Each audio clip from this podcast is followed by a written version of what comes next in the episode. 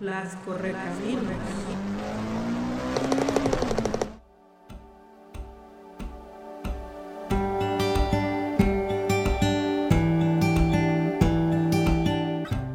Las correcaminos. El desierto es su hogar, pero su imperio trasciende hasta lo doméstico debido a su gracia y velocidad. Y aunque prefieren correr, con su ingenio surcan volando el ignoto reino de la palabra para fraguar poesía. Acompaña a las correcaminos Claudia Islas y Anja Aguilera en sus reuniones flash. Cada dos martes, poesía y otras letras en Petit Comité. En el viejo Cairo, en el cementerio de las arenas, descansa mi padre. En Milán, en la muerta ciudad de mármol, está sepultada mi hermana. En Roma, donde para acogerle la sombra acabó la tierra, está enterrado mi hermano. Cuatro tumbas, tres países. ¿Conoces las fronteras de la muerte? Una familia, dos continentes, cuatro ciudades, tres banderas, una lengua, la de la nada, un dolor, cuatro miradas en una, cuatro existencias, un grito, cuatro veces, cien veces, diez mil veces, un grito. Edmund Harris.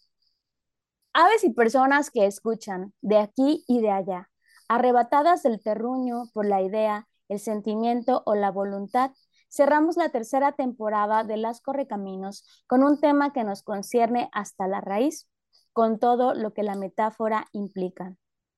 Compartiremos textos en los que, como en el de Javés, distintos personajes en la diáspora, el destierro o la expatriación mediante la palabra buscan entrelazar la ausencia de pertenencia y la lucha constante por encontrar un refugio emocional y geográfico que alivie su herida del desarraigo, o en otras palabras, el exilio. Claudia, vamos empezando este episodio y ya me invade la saudade. Te doy la bienvenida y pido que me des la esperanza de que no será un episodio con nudos en la garganta. Híjole, te doy la esperanza, pero no estoy segura que se pueda cumplir. Ok, lo acepto. Eh, yo también espero que, que no tengamos tanta, tanta tristeza, ¿no?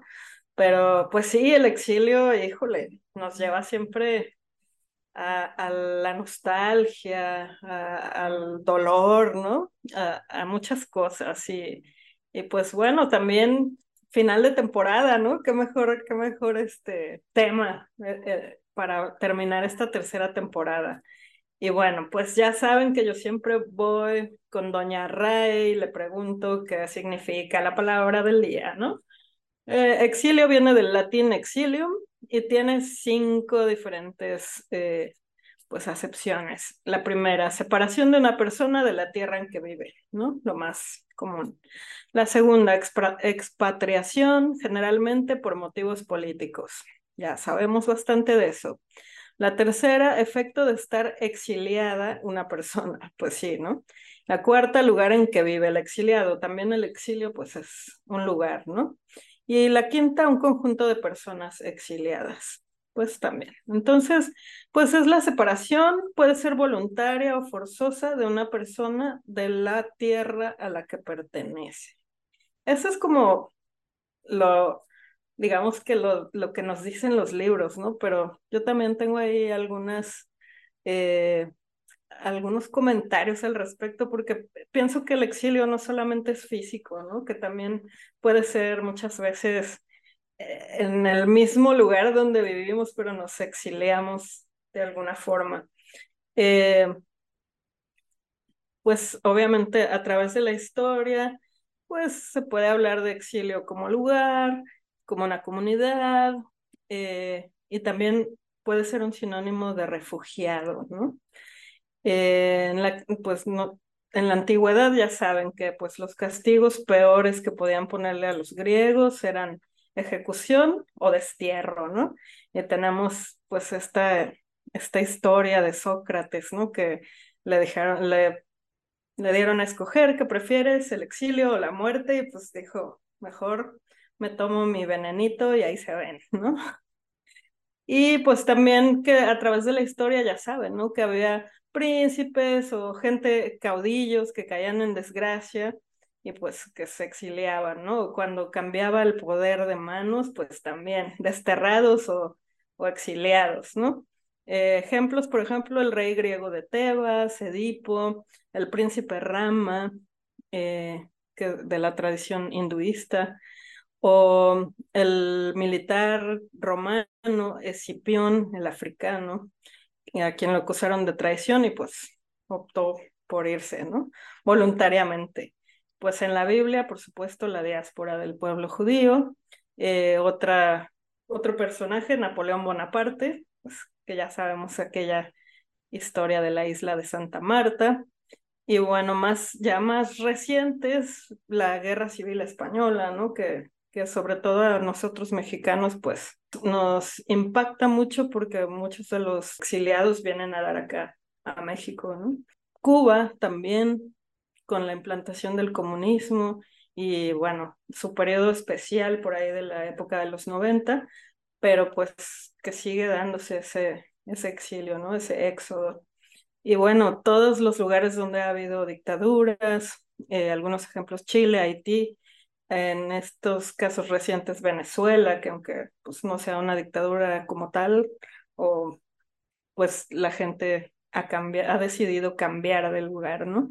Eh, los mismos mexicanos, nuestros compatriotas que deciden irse a buscar un mejor futuro y pues bueno, con las guerras, ¿no? Afganistán, el exilio. Yo encontré un textito bien bonito de Sergei Moscovici en una revista de estudios sociales, que dice, la experiencia del exilio se resume en tres palabras familiares y terribles, desarraigo, terror, nomadismo.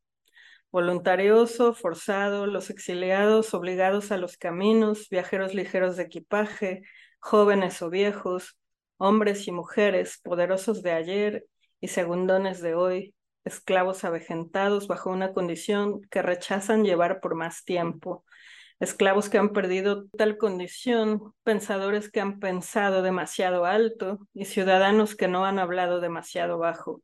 Desterrados de muchas otras suertes, no tienen ni la esperanza de reencontrar su hogar, ni la posibilidad de establecerse de una forma duradera en otros lugares, sin olvidar a aquellos que, entre los suyos, en su propia tierra, viven excluidos. Y dice, los condenados, los unos y los otros, al imposible reposo, alejados de la mesa familiar, de una ciudad, de una clase o de una nación, marcados por un estigma, color de la piel, acento extranjero, largura de los cabellos, gestos poco refinados, costumbres anticuadas que los señala y tal como la carraca que llevaban los leprosos para avisar su presencia, con su rechinamiento, con su disonancia, aleja de ellos a la mayoría, seres intocables, a no tocar.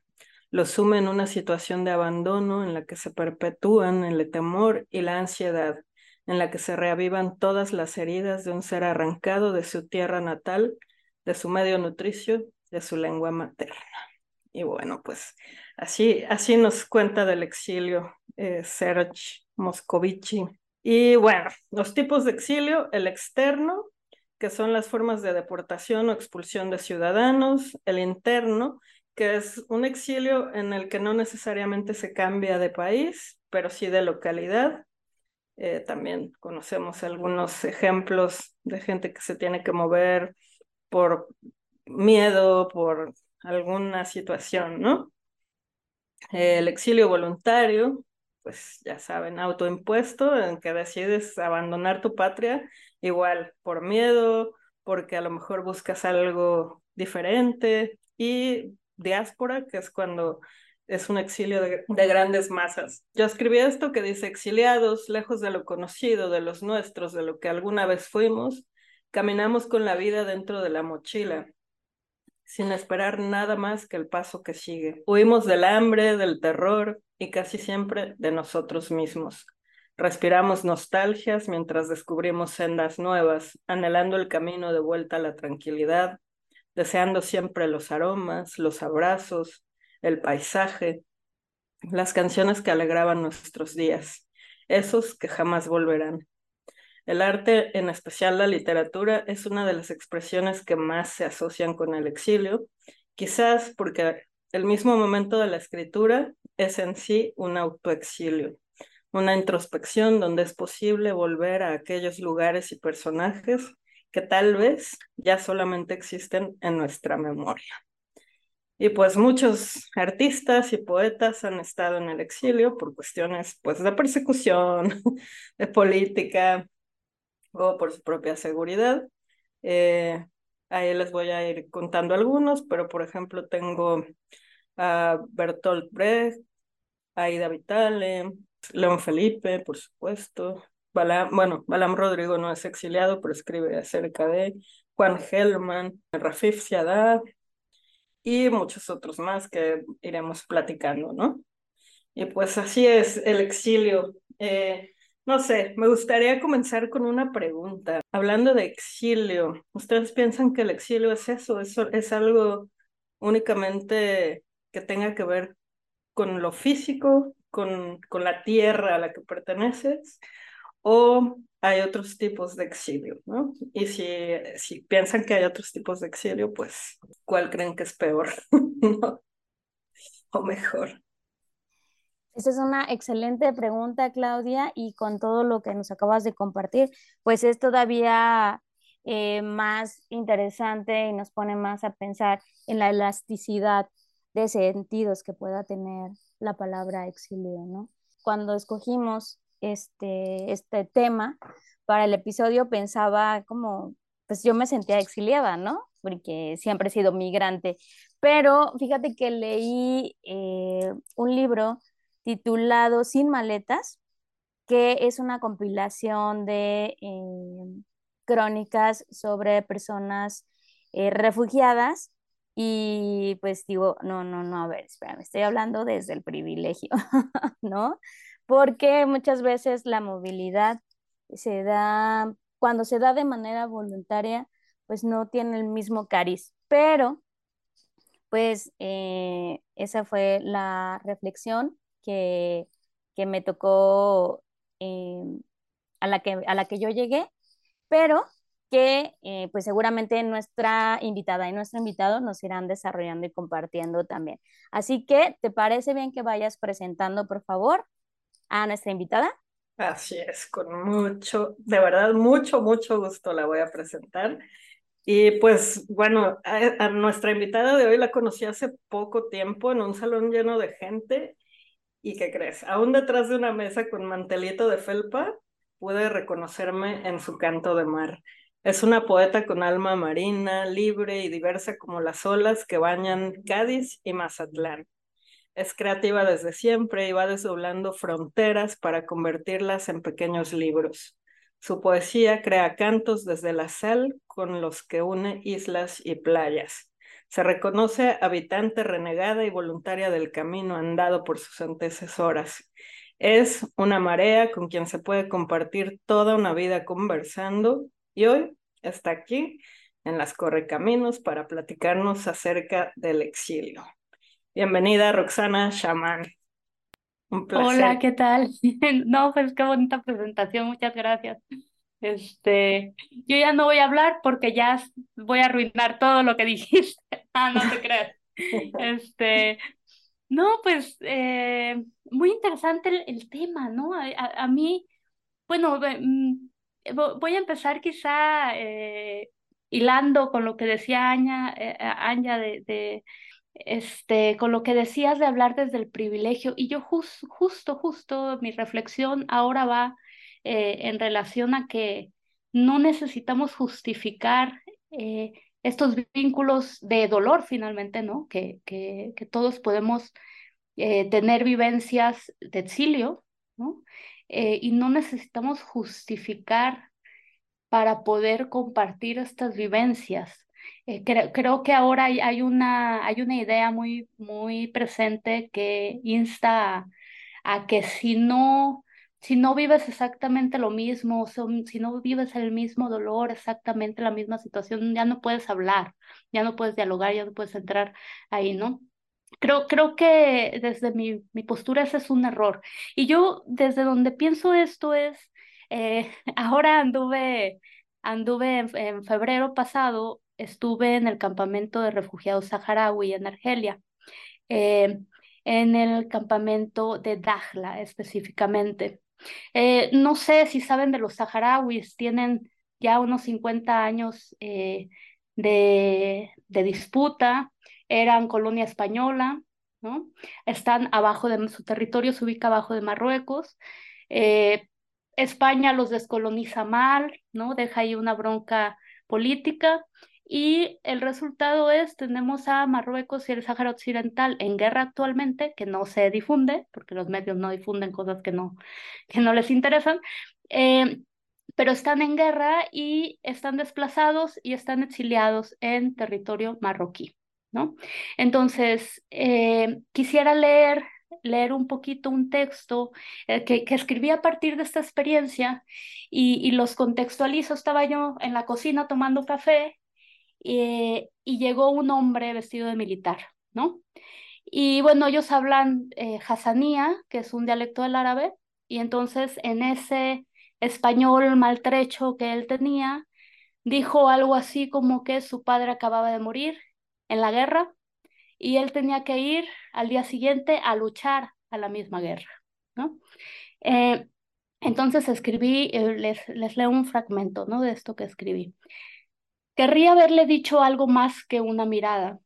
Ese hombre necesitaba un abrazo, pero ella no era la persona correcta para dárselo. Ese hombre necesitaba un te entiendo, pero si ella se lo decía es probable que le respondiera, tú qué vas a entender y su reacción sería lo más lógico.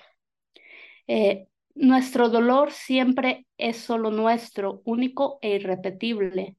Nadie, en verdad, nadie podría entendernos. Los demás siempre serán solo espectadores porque ¿qué sabe de la guerra? Una, una mujer que vio cómo, se, cómo su hogar se convirtió en el campo de batalla. ¿Qué sabe del exilio? Una mujer que salió de su cuerpo la disociación y la amnesia para soportar el abuso. ¿Qué puede saber de ser carne de cañón una mujer que por años vivió la invasión de su cuerpo y fue lugar del desecho de la frustración de otro, un día sí y otro también? ¿Qué puede saber esta mujer de sentirse insignificante? Así que, sobre nacer en el exilio y tener que ir al frente seis días después de la muerte de un padre, esta mujer sabe poco. Y mucho también, igual que la mayoría de las personas.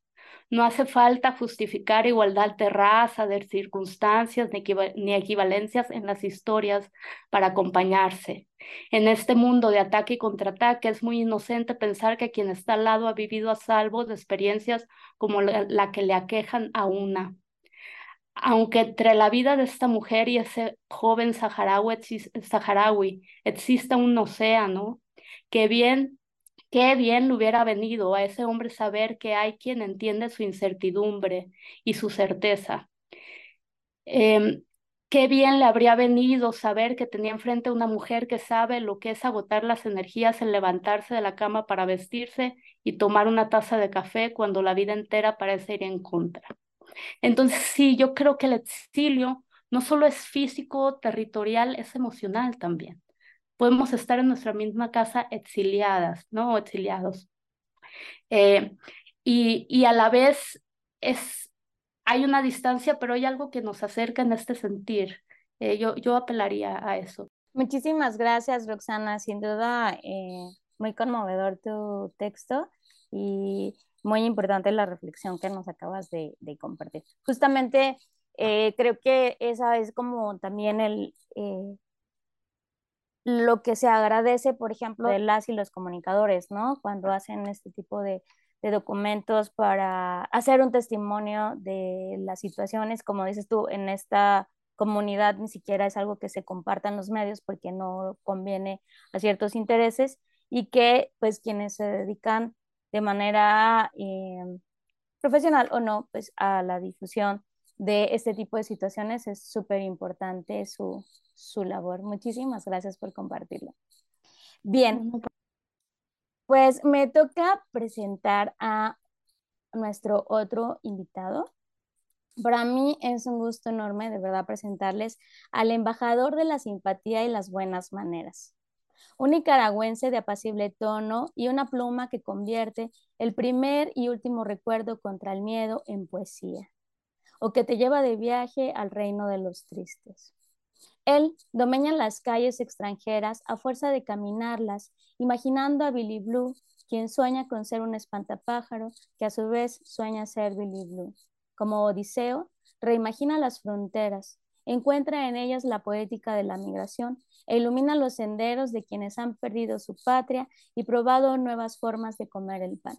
Le doy la bienvenida a Mario Marx a las Correcaminos. Mario. Pues gracias por, por la presentación, Anja. Gracias, gracias, Claudia, Rosana. La verdad es que eh, estoy muy fascinado con, con esta de la palabra exilio y todo lo que conlleva, porque creo que es una, es una palabra que, que, que es como, tiene muchas aristas. Eh, el destierro, el éxodo, o sea, cuando estabas hablando, Claudia, por ejemplo, eh, yo siempre había pensado, y bueno, porque nos, enseñan, en Occidente eso, que el primer gran exilio y éxodo es, de Israel, ¿no? Huyendo de, de, Egipto. Y a partir de ahí, ¿no? De esta mitología eh, judaica, ¿no? Que se inscribe dentro de nuestra parte de la literatura de Occidente, como que comenzamos a, a reimaginarlo y a hacerlo incluso hasta propio. Y esto que dice Rosana, que va también en, la línea de que dijo Anja antes, o sea, creo que el exilio también puede ser como una especie de duelo y un dolor que, que a veces puede ser un dolor colectivo o compartido. Y eh, porque el dolor no solamente la escritura ayuda como a entender al otro, ¿no? Ese, ese momento en que podés eh, agarrar la escritura, hablando de literatura y exilio, ¿verdad? Eh, la literatura puede ser como una especie de salvavidas, ¿no? Ese último bote salvavidas que te, que te puede, valga la redundancia, salvar de, todas estas emociones encontradas y desterradas, de emociones desterradas de uno mismo, ¿no? Y, y incluso la misma familia.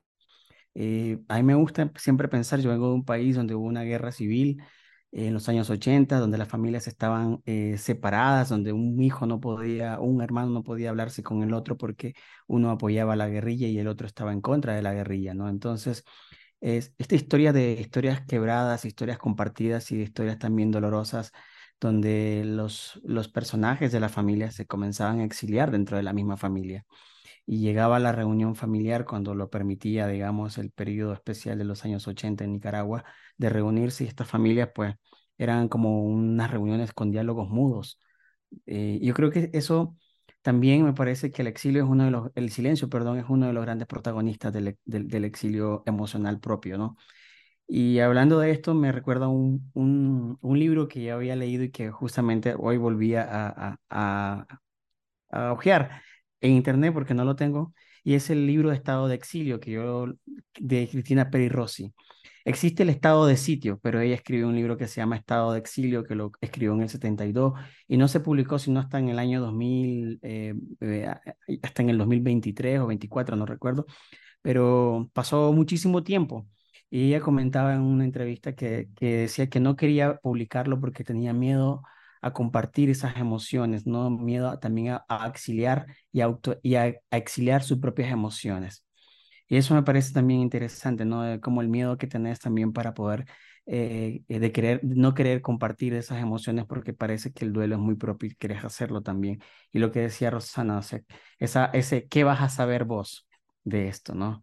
Si no estamos en las mismas condiciones o probablemente, aunque no sepas, también, también vendría bien ese abrazo. Entonces voy a leer este poema de Cristina Peri Rossi, un fragmento que habla más o menos de esto, de lo que Rosana eh, comentaba estado de sitio. Hablamos lenguas que no son las nuestras.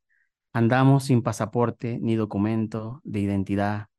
Escribimos cartas desesperadas que no enviamos. Somos intrusos numerosos, desgraciados, sobrevivientes, supervivientes, y a veces eso nos hace culpables. Entonces, eh, creo que también es esto, ¿no? De la culpa que hay de ser una persona también exiliada y desterrada. Sentís como culpa, incluso una culpa que no es tuya, como si no fuera tuya, pero en realidad proviene de, uno mismo. Gracias, muchísimas gracias Mario por compartirnos el texto de Cristina Peggy Rossi. De hecho, también traigo mi selección de bastantes textos de ella que ha escrito extensamente sobre esto y que eh, volviendo a esta idea, ¿no? De, de, si eres o no una persona exiliada, eh, puedes escribir sobre ello. La verdad es que al leer a Cristina Peri Rossi, justamente hay una eh, identificación total de esos sentimientos, ¿no? Entonces, la verdad es que me da mucho gusto que venga a, a colación, porque les voy a compartir también yo un texto de Este texto es muy, muy breve y no tiene título. A tantos kilómetros de distancia, nadie puede permanecer fiel.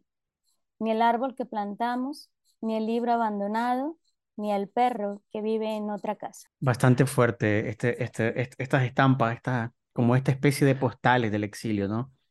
Eh, como si fueran una especie de, historias Polaroid de, del exilio. Sí, totalmente, totalmente, ¿no? Sí, sí, brutal. Emocionalmente también ahí lo que estás comentando eso. sí, gracias, Mario. Claudia. Ay, pues sí, totalmente. Lo siento, Anya. Creo que no hay esperanza de que nos saquemos los pañuelos en este capítulo. Pero sí, es que pues pienso que siempre hay dos palabras también que a las que me lleva el exilio y son pues eh, el dolor, por supuesto, y la tristeza, ¿no? Pero bueno, pues de Ida Vitali también, ¿no? Ida Vitali que aquí tengo, anoté por ahí que ella pues se exilió en México por ahí de 1974, ¿no? Y escribe, hablando del dolor, ¿no? Lugar de llanto, todo es lugar de llanto, todo muerde su propia luz y gime, todo con uniforme celo marchita sus posibles amapolas. En el viento crece la lágrima que cuando muere el amor cortamos. En el aire hay tendidas palabras, verdes de sangre todavía. Ya no hay sílabas ni formas que el lento hielo haya olvidado. No hay ya paloma que reciba esperanza, órdenes, ramos. El corazón quiebra sus tallos y ni la sombra los sostiene.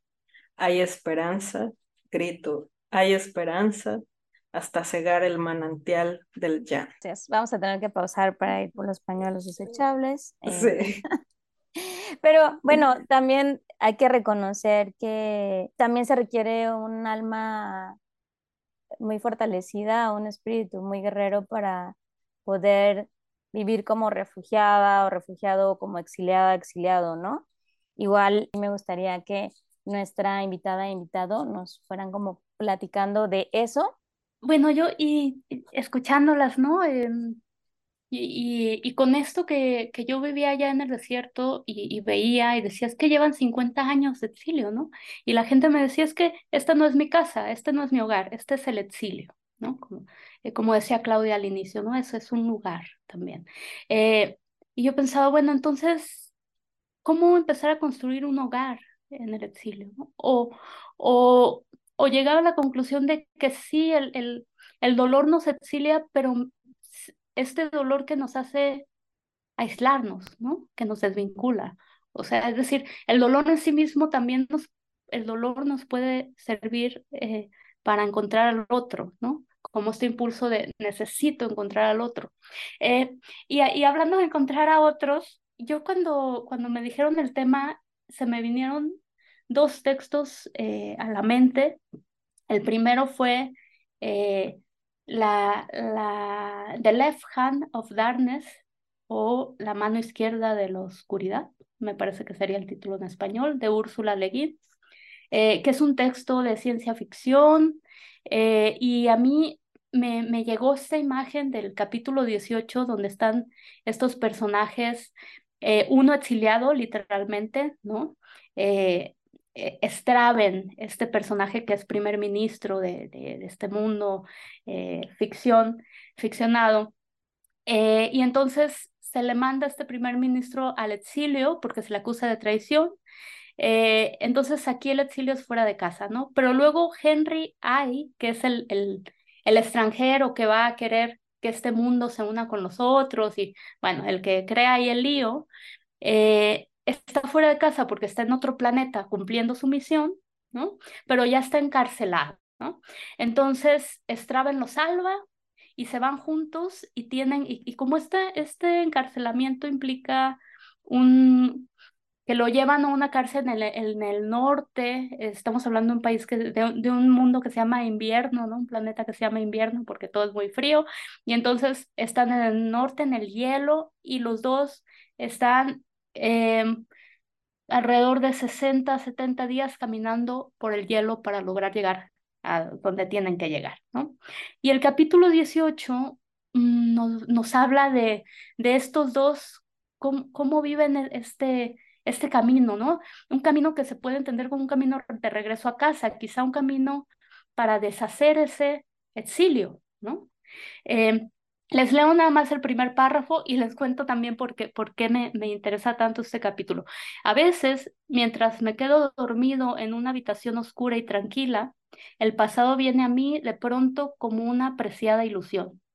La pared de la tienda se levanta sobre mi cara, no visible pero audible un plano inclinado de débiles sonidos, los mismos de la nieve en el viento.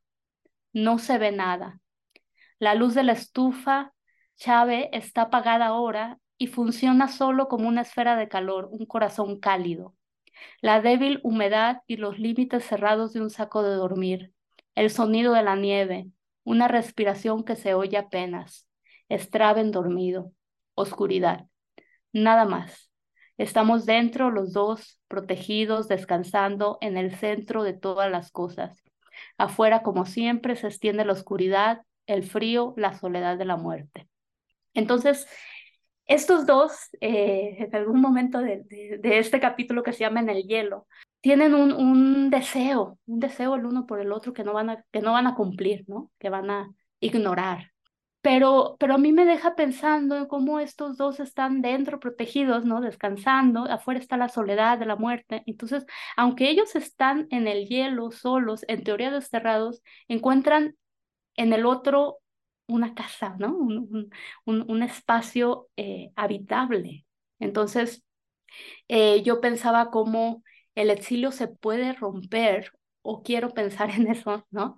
Eh, y, y si esta posibilidad de romper el exilio nos puede permitir vivirlo, ¿no? Es decir, no, a lo mejor no podemos romper el exilio, eh, estos dos no van a de pronto estar en su casa, siguen en el hielo, ¿no? Eh, eh, los saharauis siguen en Argelia y, y, así, ¿no? Podemos hablar de poblaciones, pero, pero quizás se pueda hacer más habitable, es, este, o sea, dentro del exilio ¿Qué podemos hacer para habitar un hogar? Totalmente de acuerdo contigo, Roxana. Y además esta, este pasaje de, que nos compartes de Úrsula y un poco esta eh, emoción que transmite a partir del paisaje que, que, nos muestra, me recuerda a las crónicas marcianas de Ray Bradbury y también esa, esa, esa emoción o ese sentimiento, ¿no? Que, que, que, te, que te transmite el estar en un espacio ajeno o desconocido y, además tan estos espacios imaginarios, ¿no? Adelante, Mario, te escuchamos.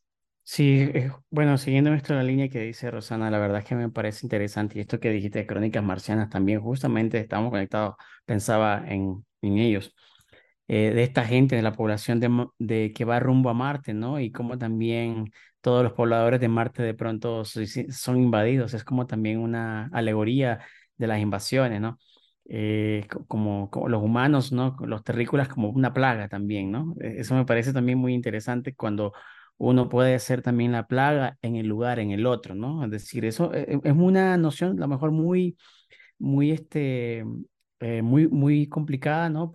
tratarla en el tema del exilio, pero también pienso en algo que decía este Tito Monterroso, Augusto Monterroso, que él fue un exiliado, estuvo aquí en México, murió en México, hizo mucha su vida en México, y le preguntaban, ¿exiliado? Yo me río de eso. Lo mejor para mí lo que me ha pasado es el exilio, porque de haberme quedado en mi país, obviamente me matan.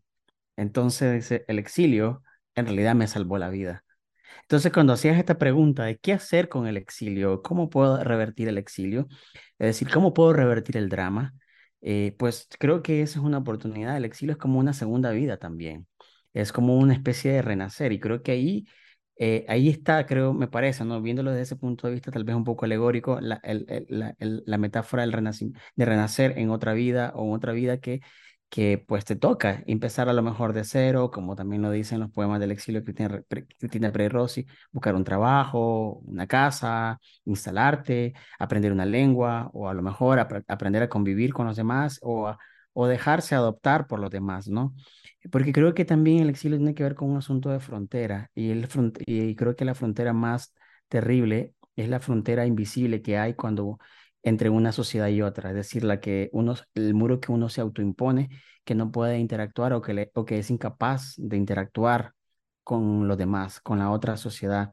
A mí me pasa, por ejemplo, llevo cuatro años viviendo aquí en México, yo salí de Nicaragua, en Nicaragua pasa una situación muy complicada, ahorita hay muchos desterrados, exiliados, hay un éxodo que generalmente migra para Costa Rica, luego se van para Estados Unidos o España. Eh, muy pocos, o sea, migran por caravanas, en el, no, no, no hacen muchas caravanas, pero sí la hay, ¿no? Entonces, eh, esto es un fenómeno que uno, a mí me hace pensar, no había pensado en esto, sino hasta ahora que lo estoy viviendo.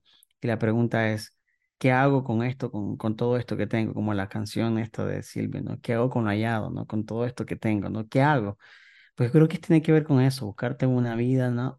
Conseguir y aprovechar la oportunidad de esta segunda vida, porque como decía Tito Monterroso, si me hubiera quedado allá, probablemente estaría en una mazmorra o en, la en una cárcel o en un sótano o en, la o en una tumba. Muchísimas gracias por esa reflexión, eh, Mario. Y la verdad es que de lo que yo he leído tuyo, pues sí has hecho cosa muy buena con tu experiencia, eh, pues de estar fuera de casa. Claudia, ¿quién nos va a salir? Pues sí, totalmente de acuerdo. Y, coincido también con Roxana, que muchas veces, eh, no sé si se pueda romper el exilio, pero a lo mejor se puede encontrar un hogar, ¿no? Un hogar nuevo sobre, bueno, tú lo sabes también, ¿no? De las personas que nos hemos ido tal vez autoexiliadas, ¿no? O que hemos cambiado de, lugar de residencia, pues construimos relaciones y lazos fuertes con gente que tal vez también está en nuestra, en la misma situación, ¿no? Y, y pues creas un hogar y de pronto ya tienes varios hogares, ¿no? Entonces, pues yo también, eso me hizo recordar eh, otro gran exiliado de la, bueno, de, de nuestros literatos, ¿no? Julio Cortázar. Y, bueno, por supuesto, eh, Rayuela, eh, justo pensando en esto, me acordé del capítulo 7, ¿no? El gran capítulo 7, que, que bueno, donde estos dos personajes que también viven en París, pero no, no son franceses, ¿no? Eh, él es argentino, ella es uruguaya, me parece, ¿no? Y pues bueno, escriben este, escribe este capítulo 7 que va con mucho gusto para que se nos quita un poquito el, mal sabor, ¿no? La tristeza. Número siete. Toco tu boca. Con un dedo toco el borde de tu boca. Voy dibujándola como si saliera de mi mano, como si por primera vez tu boca se entreabriera. Y me basta cerrar los ojos para deshacerlo todo y recomenzar. Hago nacer cada vez la boca que deseo, la boca que mi mano elige y te dibuja en la cara una boca elegida entre todas, con soberana libertad elegida por mí para dibujarla con mi mano en tu cara, y que por un azar que no busco comprender coincide exactamente con tu boca que sonríe por debajo de la que mi mano te dibuja. Me miras, de cerca me miras, cada vez más cerca y entonces jugamos al cíclope. Nos miramos cada vez más de cerca y los ojos se agrandan, se acercan entre sí, se superponen y los cíclopes se miran, respirando confundidos. Las bocas se encuentran y luchan tibiamente, mordiéndose con los labios, apoyando apenas la lengua en los dientes, jugando en sus recintos donde un, aire pesado va y viene, con un perfume viejo y un silencio. Entonces mis manos buscan hundirse en tu pelo, acariciar lentamente la profundidad de tu pelo mientras nos besamos, como si tuviéramos la boca llena de flores o de peces, de movimientos vivos, de fragancia oscura. Y si nos mordemos, el dolor es dulce, y si nos ahogamos en un breve y terrible absorber simultáneo del aliento, esa instantánea muerte es bella. Y hay una sola saliva y un solo sabor a fruta madura, y yo te siento temblar contra mí como una luna en el agua.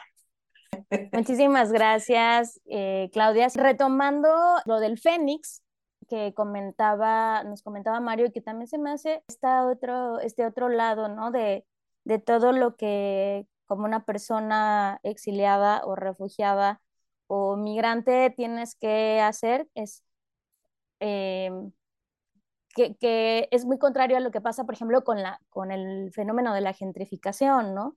Que mientras la gentrificación lo que hace es una, es una carcoma, es una invasión, eh, eh, la, la, el exilio lo que exige a veces es una asimilación, ¿no? Y, que, y de repente puede ser, eh, pues, duro asimilarse, porque es como, o sea, qué vas a aceptar y a qué vas a renunciar, ¿no? Entonces, Chu, Wan, Chu Yan o Ku Yan, también así se conoce este poeta, eh, escribe sobre el río. El fénix hoy es un mendigo. Los cuervos son dueños de los cementerios. El jazmín se secó. Lo inmaculado, turbio, lo turbio, inmaculado. La luz pura es penumbra. Oscuridad es el día estoy triste, me largo de aquí. Roxana, ¿qué nos vas a leer Me encanta. Bueno, no, no sé si, si les voy a leer porque no tengo el texto en español, pero el otro texto que les decía que recordé con este tema fue eh, Kindred, que sería eh, parentesco, ¿no? De Octavia y Butler. Y, y bueno, la historia va de una chica negra que se acaba de mudar eh, a casa con su novio, se acaba de mudar de casa, y vive estas eh, regresiones o estos viajes en el tiempo y, y termina en, eh, en el tiempo de la, del esclavismo, ¿no? de la esclavitud en Estados Unidos. Entonces, de ella ser una mujer negra libre, pasa a ser una mujer negra en tiempos de esclavitud. y entonces yo pensaba, claro, esta mujer está porque va a casa de sus ancestros, ¿no? Eh, eh, de sus antepasados. Entonces, esta mujer eh, vive el exilio, pero en verdad va de su casa a su casa también. Es decir, no, no es que esté fuera. Hay, hay un juego interesante, ¿no? Con, el hecho de estar dentro o fuera de casa. y bueno, no, no, perdón, no, no busqué el texto en español, pero eh, les puedo leer otro texto a ratito, ¿no? Por lo pronto eh, decir eso, ¿no? Como el, quizá, claro, aunque uno haga hogar en otro lado, sigue siendo exiliado, ¿no? Eh, y, y cómo, cómo ese nombre pesa o juega en las decisiones que tomamos, ¿no? Como decía Anja, ¿qué, qué es lo que está pasando ahí con nuestra vida, ¿no? ¿Qué escribimos, por ejemplo, ¿no? ¿Qué, ¿Qué, qué, qué escribimos estando fuera? De, yo, en, en, mi caso de México, ¿no? Mario de, de Nicaragua, o pues, ¿qué escribimos estando fuera de, de nuestro? O fuera de Sinaloa, ¿no? Por ejemplo, también, ¿no? Este, este, este México sinaloense que es muy distinto a otros, ¿no? ¿Qué, qué escribo yo, qué vivo yo estando acá en Puebla? Que me siento, me siento en otro país, ¿no? Eh, y, y, y, qué significa esto, ¿no? Sí, sí, ahorita que mencionas esto, ¿no? De Sinaloa, es que personas y aves que nos escuchan, el norte mexicano es, es otra región, definitivamente.